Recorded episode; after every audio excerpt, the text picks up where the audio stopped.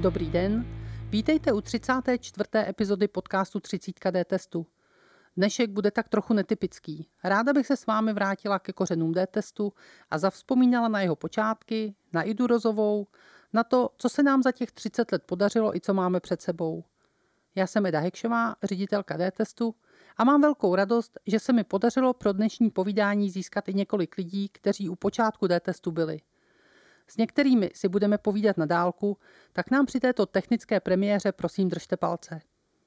Když se vrátím těch 30 let zpátky, musím určitě začít osobností Idy Rozové, zakladatelky D-testu. Vystudovala práva a když ji oslovil Dikobraz, což byl v 80. letech známý humoristický týdeník s žádostí o vedení spotřebitelské rubriky Vaše starosti na naše ostny, dostala se tak novinařině.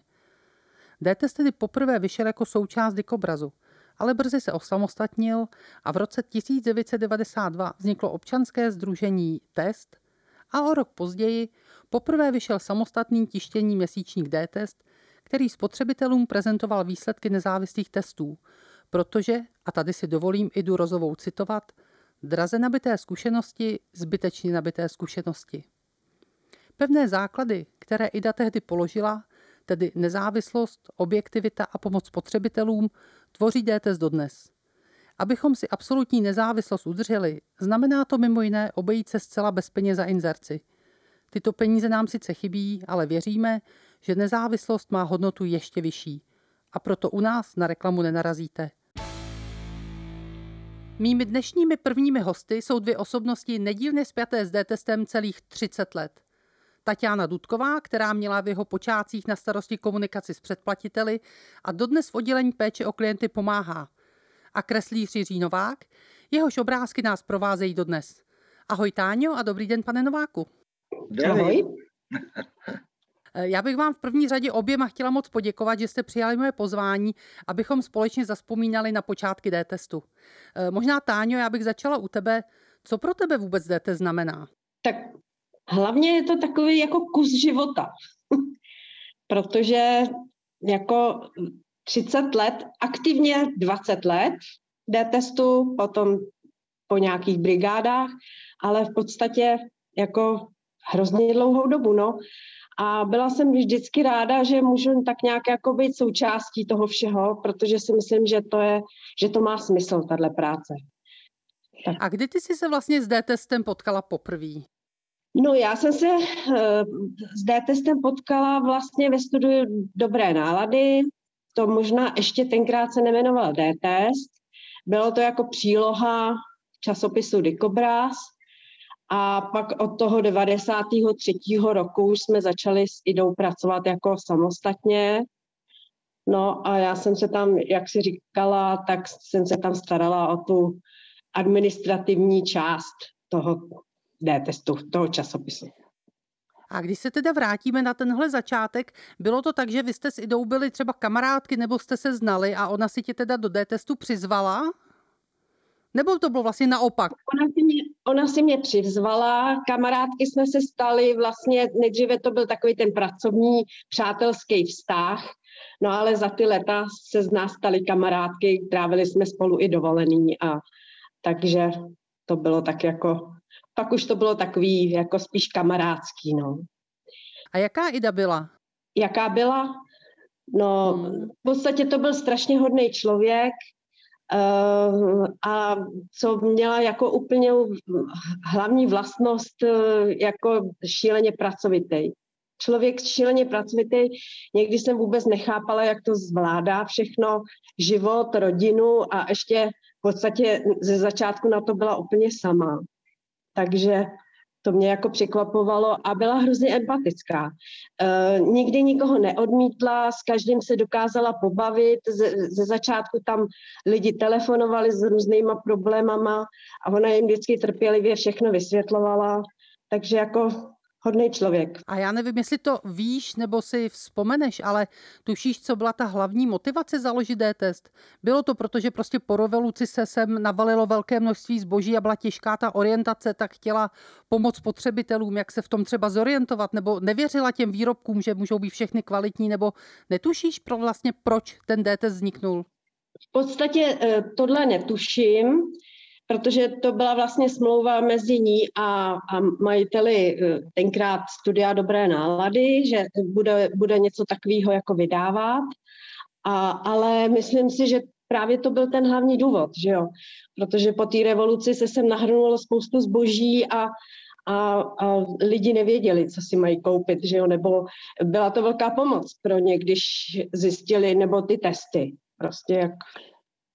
No, ale já jsem se dívala a ona už vlastně za Idy se objevila spousta problémů v těch testech. To znamená, že byla schopná nacházet ty nekvalitní výrobky. Jak na to koukali ty výrobci nebo ty podnikatelé, prodejci třeba, který ty výrobky prodávali? Byla už ta kultura taková, že si z toho vzali zpětnou vazbu, anebo třeba to mohlo být až nebezpečné přicházet s takovými výsledky?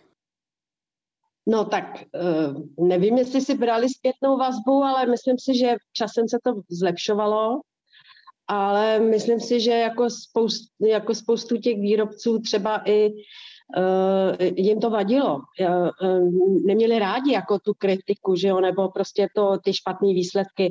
Některý hrozili soudy, takže jako bylo to tenkrát takový, jako, ale zase si myslím, že jako z jejich strany zase oni měli taky asi radost, že prostě se tomu někdo věnuje a že si to vzali jako, no nevím, neumím se vyjádřit. Rozhodně DTS si z toho vzal to, že to je potřeba, že to je důležité a testujeme do dneška, tak já věřím, že ta myšlenka byla skutečně silná. Pane Nováku, já teď se obrátím na vás. Ty vaše obrázky provážejí naše čtenáře prakticky všude. Máme je v časopise, jsou v brožurách, ilustrujete naše letáky a každoročně také náš kalendář D-testu. Ty vaše obrázky jsou pro mě hravé, jsou barevné, jsou srozumitelné, velmi často je v nich vtip. Jak složité pro vás je převádět právní otázky do, řekněme, obrázku s nějakým nadhledem? No, to je otázka. Někdy to jde lehce, někdy to jde stěží. Někdy se musí hodně dlouho hledat na takovýto suchý téma něco, aby to odlehčila kresba. Ale myslím si, že zas takový problém to není, když už jsem udělal tolik kreseb. A v jaké chvíli vy jste tu spolupráci s D-testem anebo možná s Idou Rozovou začínal? Já si pamatuju, že dělala jeden takový, buď to byla stránka Vaše starosti na naše ostny. To dělala ona, to byla taková modrá stránka. To byla příloha Dikobrazu. No, příloha, ona to bylo jako jedna stránka Dikobrazu. Součást, aha. Uh-huh. Jako součást. Po revoluci, před tím 92. rokem, to byl jako vložený list, já si teď nemůžu vzpomenout, jak se to jmenovalo, ale to mělo asi 4 listy, kdy samozřejmě karikaturistická společnost se proti tomu ohradila, že nějaký spotřebitelský časopis nebude jako ten časopis, že nebude nosičem nějakého spotřebitelského časopisu. Tak vlastně musela odejít a možná tím pádem začala přemýšlet o tom, jak to nazvat a jak to udělat dál, aby mohla vydávat takovýhle časopis pro spotřebitele. Myslím, že se nějakým způsobem i inspirovala z toho německého, z těch německých testů. Mm-hmm. To znamená, že vlastně ta vaše spolupráce začala dřív, než začal časopis D-test, protože už jste se tedy potkali v tom Dikobrazu, je to tak? Jo, my jsme se potkali už v Dikobrazu, už právě předtím. To znamená, já už jsem dělal první kresby do těch plátků, takových těch 2 listů, nebo co to bylo.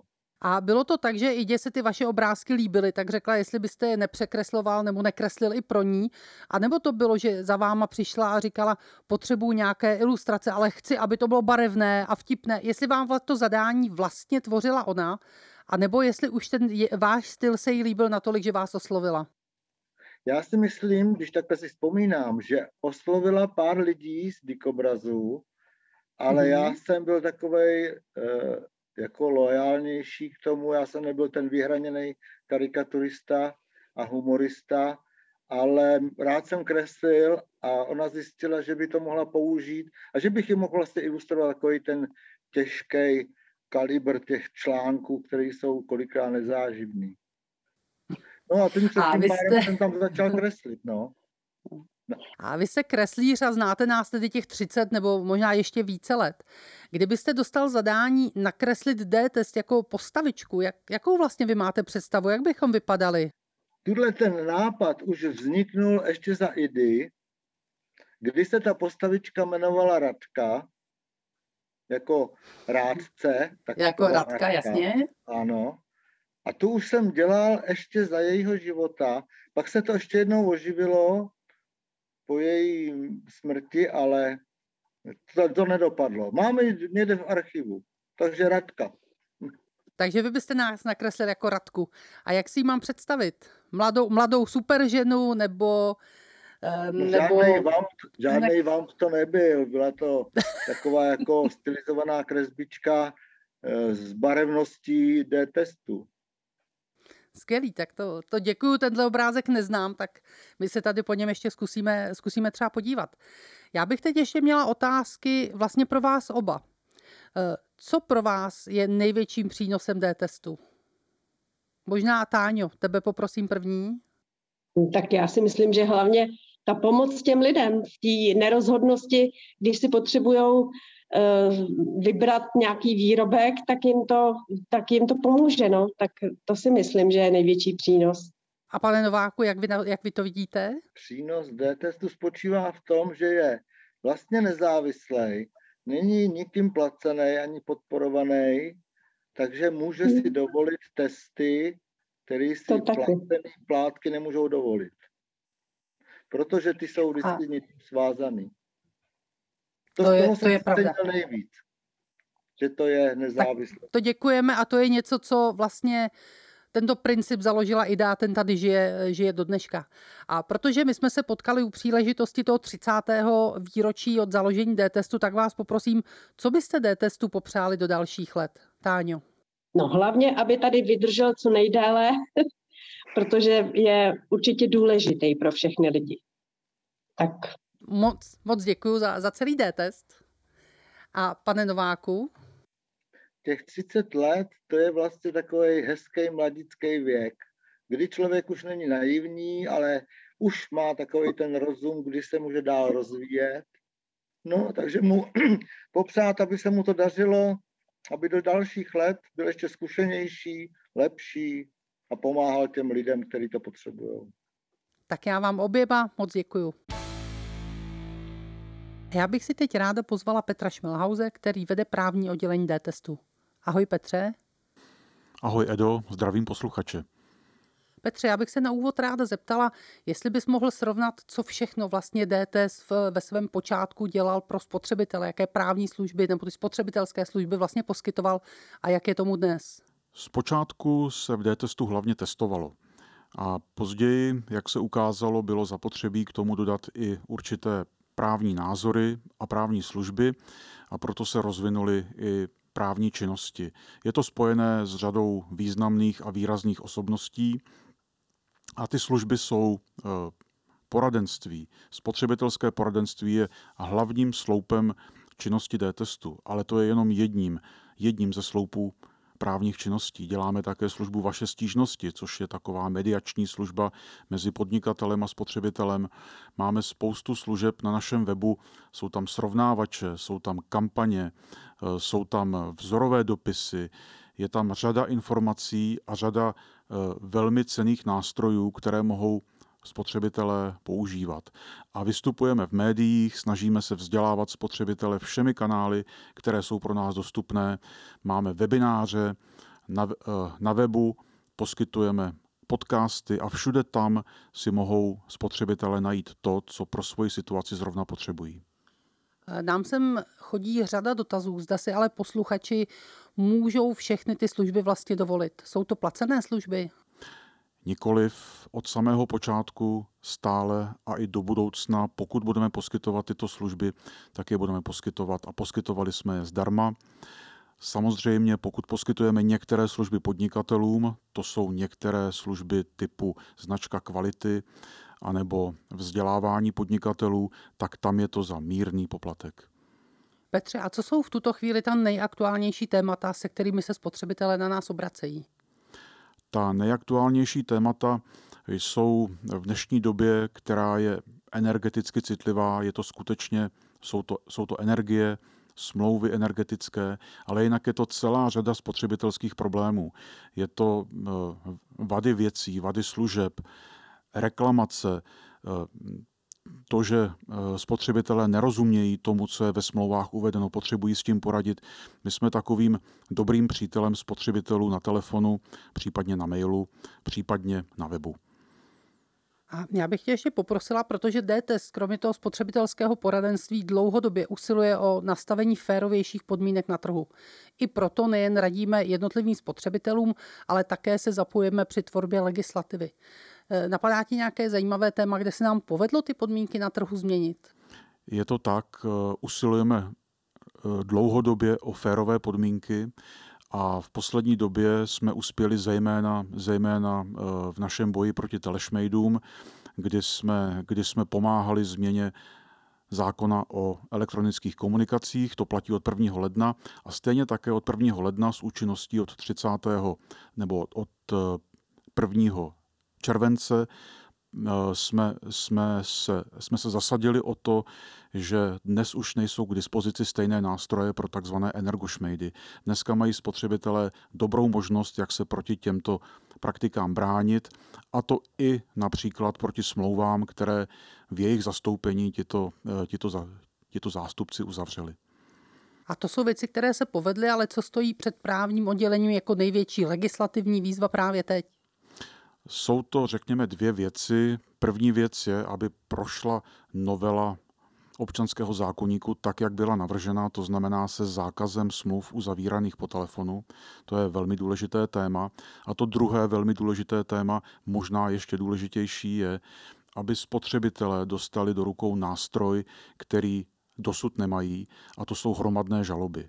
Ty hromadné žaloby, to je řízení, které v našem právu chybí a které umožňuje spotřebitelům získat náhradu škody v případech, kdy podnikatelé, kteří nějakým způsobem poškodí spotřebitele, je neodškodní dobrovolně. K tomu jsou potom ty hromadné žaloby, to takzvané hromadné řízení. Petře, ty už si na začátku zmiňoval, že jedním z těch pilířů, na kterých DTS stojí, je i bezplatné spotřebitelské poradenství a také služba Vaše stížnosti. Přiblížil by si, jak ta služba funguje, kdo se na ní může obrátit, jakými kanály a v čem vlastně ty jednotlivé služby pomáhají? Naše spotřebitelská poradna je bezplatná a je otevřená pro každého, kdo zavolá na telefonní číslo 299 149 009. Může se na nás obrátit také na internetu, máme na webu, máme formulář, do kterého může svůj dotaz spotřebitel uvést. A o jaké množství spotřebitelů jde, kteří se na nás obracejí třeba ročně? Ročně se jedná o 40 a více tisíc spotřebitelů a to je také počet dotazů, které my během toho roku vyřídíme. A já bych se tě ještě chtěla doptat na tu službu Vaše stížnosti.cz. Co ta služba vlastně pomáhá? V jaké situaci spotřebitelům pomáhá? To je mediační služba nebo taková, řekněme, konciliační služba, kdy spotřebitel, který má nějaký problém s podnikatelem, se na nás obrátí, DTS k tomu dá svůj právní názor a na toho podnikatele se obrátí už s tím právním názorem. Je to dobrovolné, ten podnikatel pro nás nemusí udělat nic, ale on často, když vidí, že DTS k něčemu dá svůj názor, tak potom tomu spotřebiteli podle toho právního názoru DTSu vyhoví. Takže je to taková mírná a nekonfliktní služba, což je vždycky nejlepší, když se ty dvě strany dohodnou. A ty informace jsou potom dostupné veřejně na webu, takže je možné se podívat, který podnikatel jak přistupuje k řešení stížností spotřebitelů. Je to tak, máme tam celou historii té naší služby a spotřebitelé, pokud zadají do vyhledávače název nějaké konkrétní společnosti, tak tam tu historii uvidí a vidí, jak která společnost k vyřizování těch stížností, jak k tomu přistupuje. DTS je také členem Mezinárodního uskupení evropských spotřebitelských organizací a ve spolupráci s nimi podává řadu podnětů i na velké světové, třeba technologické společnosti. O jaké spory třeba šlo a proč? Většinou to byla porušení v oblasti ochrany osobních údajů, které jsme iniciovali poté, co vstoupila v účinnost takzvané nařízení GDPR, které posluchači dobře znají, je to nařízení o ochraně osobních údajů. První stížnost na Google jsme podali už v roce 2018.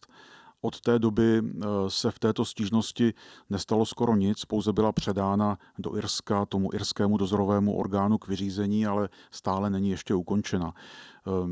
V letošním roce na konci června jsme podali další stížnost, která se týkala něčeho podobného, i když není to totožná věc, je to také ale věc, která patří do oblasti ochrany osobních údajů.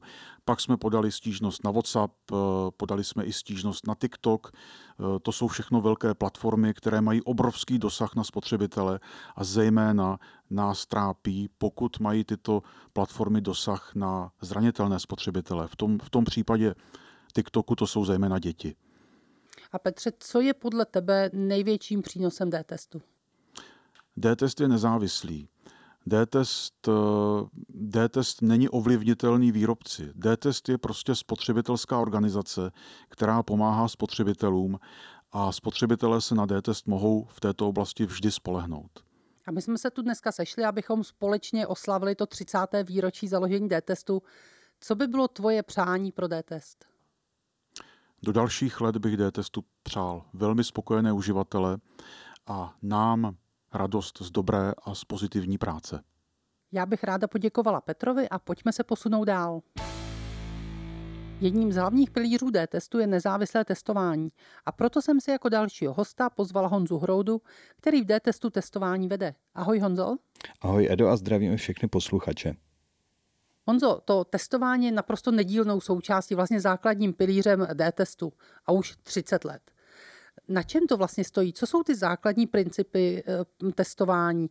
Jak třeba vybíráme výrobky, jak je nakupujeme, jak testujeme? Jak bys to mohl přiblížit? Tak k základním principům patří nezávislost a objektivita.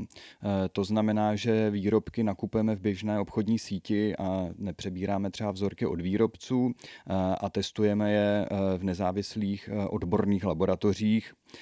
A jedním z principů je taky srovnat větší množství výrobků podle stejných kritérií navzájem. A D-test je součástí mezinárodního společenství spotřebitelských organizací, které se testování věnují. Co je tím největším přínosem pro českého spotřebitele, že jsme součástí takové organizace? Tak díky mezinárodní spolupráci my si v první řadě můžeme dovolit mnohem víc testů, protože sdílíme náklady a pak nám to taky usnadňuje případný tlak na výrobce a obecně lobování ve prospěch spotřebitelů je rozhodně silnější, když je nás víc, než kdyby jsme byli sami. No a když jsme u těch nákladů, řada našich čtenářů nám píše, proč se prostě s těmi výrobci nedomluvíme, že by nám ty výrobky dodávaly, je přece, já nevím, pračka jako pračka a celé to testování by to neuvěřitelně zlevnilo. Tak co je ten hlavní důvod? Tak ten hlavní důvod je vlastně dodržování toho principu nezávislosti. My nechceme být výrobcům nic dlužni a taky se v minulosti mnohokrát stalo, že výrobci dodali do testu výrobek nějak upravený, lišící se vlastnostmi od těch potom reálně prodávaných. Také se nás občas lidé ptají, proč vlastně testujeme, když dneska jsou k dispozici skoro na všechno zboží recenze. Jaký je ten hlavní rozdíl mezi testem a recenzí? V čem se to liší? Tak recenze jsou z velké části subjektivní a výhodou srovnávacího testování je právě to, že se dá podle relativně objektivních kritérií navzájem podle stejných podmínek, podle stejných kritérií srovnat větší počet výrobků. A testování taky dokáže odhalit spoustu vlastností, které recenze nezvládne odhalit. Jednoduše řečeno, recenze je subjektivní zhodnocení jednoho výrobku a spotřebitelské testování je srovnání většího počtu výrobků podle objektivních kritérií, ze kterého nám vyjde, jak si stojí mezi sebou. A ty si vlastně před chvílí říkal, že také ty laboratoře dokáží odhalit něco, na co ty recenze většinou nemůžou přijít. Měl bys nějaké příklady? Tak jako první se určitě nabízí obsah nežádoucích látek, jako jsou pesticidy, různé chemikálie, ať už je to v potravinách nebo ve výrobcích pro děti. Například spotřeba elektrické energie je reálná.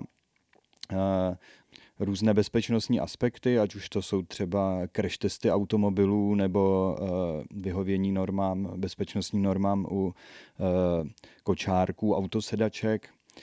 A pak bych znovu zopakoval, že nám testování poskytuje přímé srovnání většího počtu výrobků, což je něco, co recenze prostě nedokáže. A Honzo, co je podle tebe největším přínosem D-testu? Asi to, že pomáháme spotřebitelům se zorientovat na trhu, odhalit potenciálně nebezpečné výrobky a nekvalitní, čímž vlastně se domnívám, že se situace na trhu zlepšuje a samozřejmě ušetřit čas při vybírání výrobku a ušetřit peníze, protože testy opakovaně ukazují, že ne vždycky vyšší cena znamená i vyšší kvalitu. A co bys D-testu u příležitosti 30. výročí založení popřál do dalších let?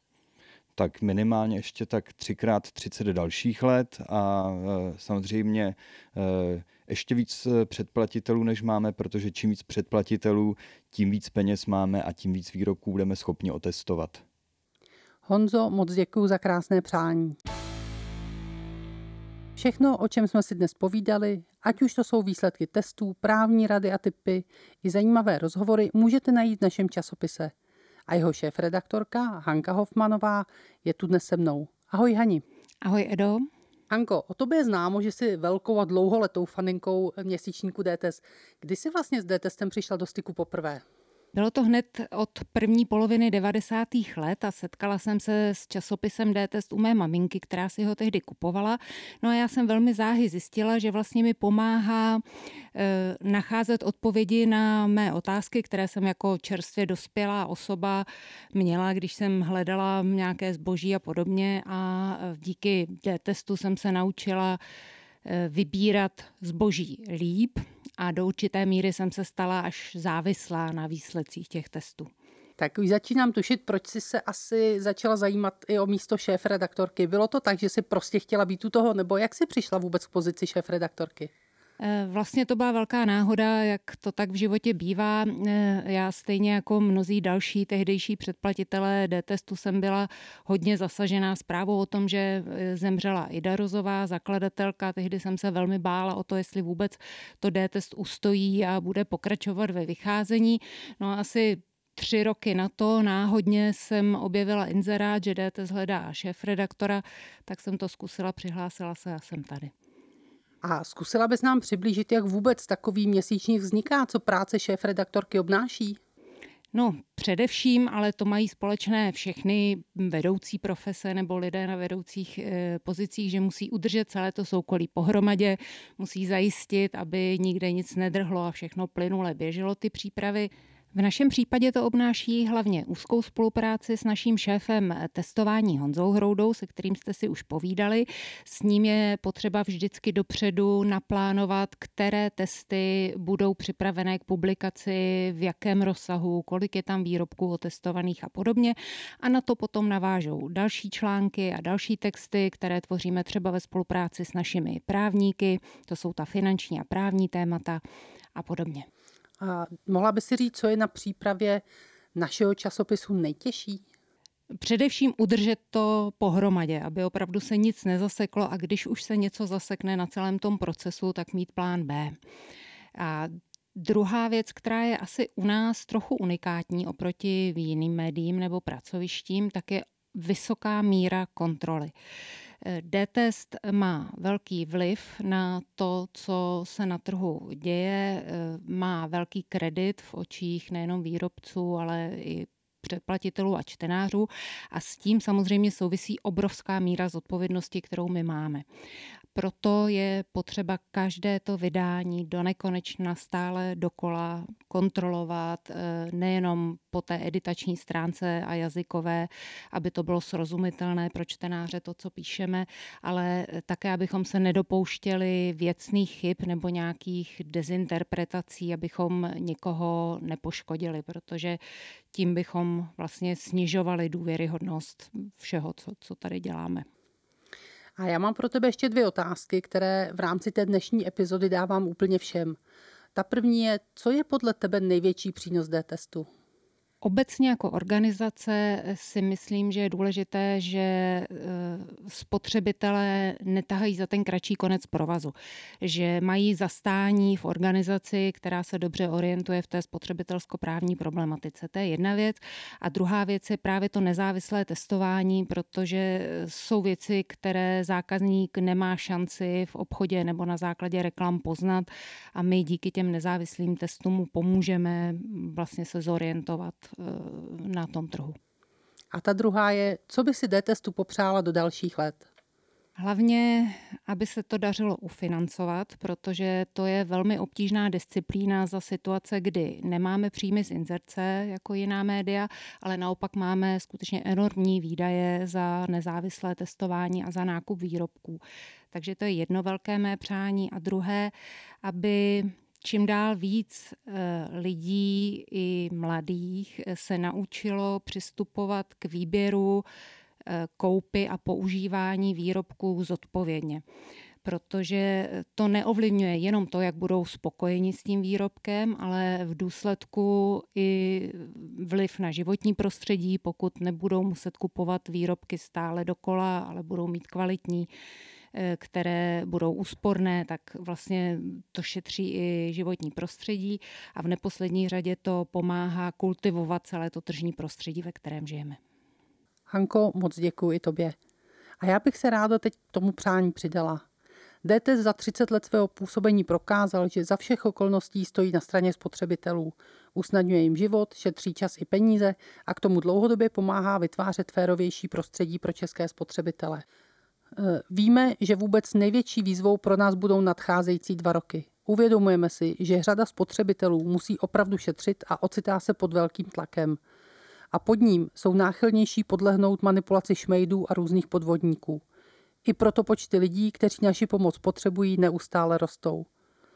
Proto bych D-testu ráda popřála hodně sil, energie a nadšení, aby ve svém poslání pokračoval a aby komunita skvělých lidí okolo něj, předplatitelů, podporovatelů i zaměstnanců, kteří dohromady D-test tvoří, rostla a dokázala prosadit hlas spotřebitelů všude tam, kde je třeba. A tímto se s vámi pro dnešek za celý D-test loučí Táňa, Jiří, Petr, Honza, Hanka a Eda. Právě jste poslouchali podcast 30 D-testu, ve kterém jsme se vrátili do začátku D-testu, zazpomínali jsme, jaká byla jeho zakladatelka Ida Rozová, i to, že původní hodnoty D-testu, nezávislost, objektivita a pomoc spotřebitelům jsou naší nedílnou součástí teď.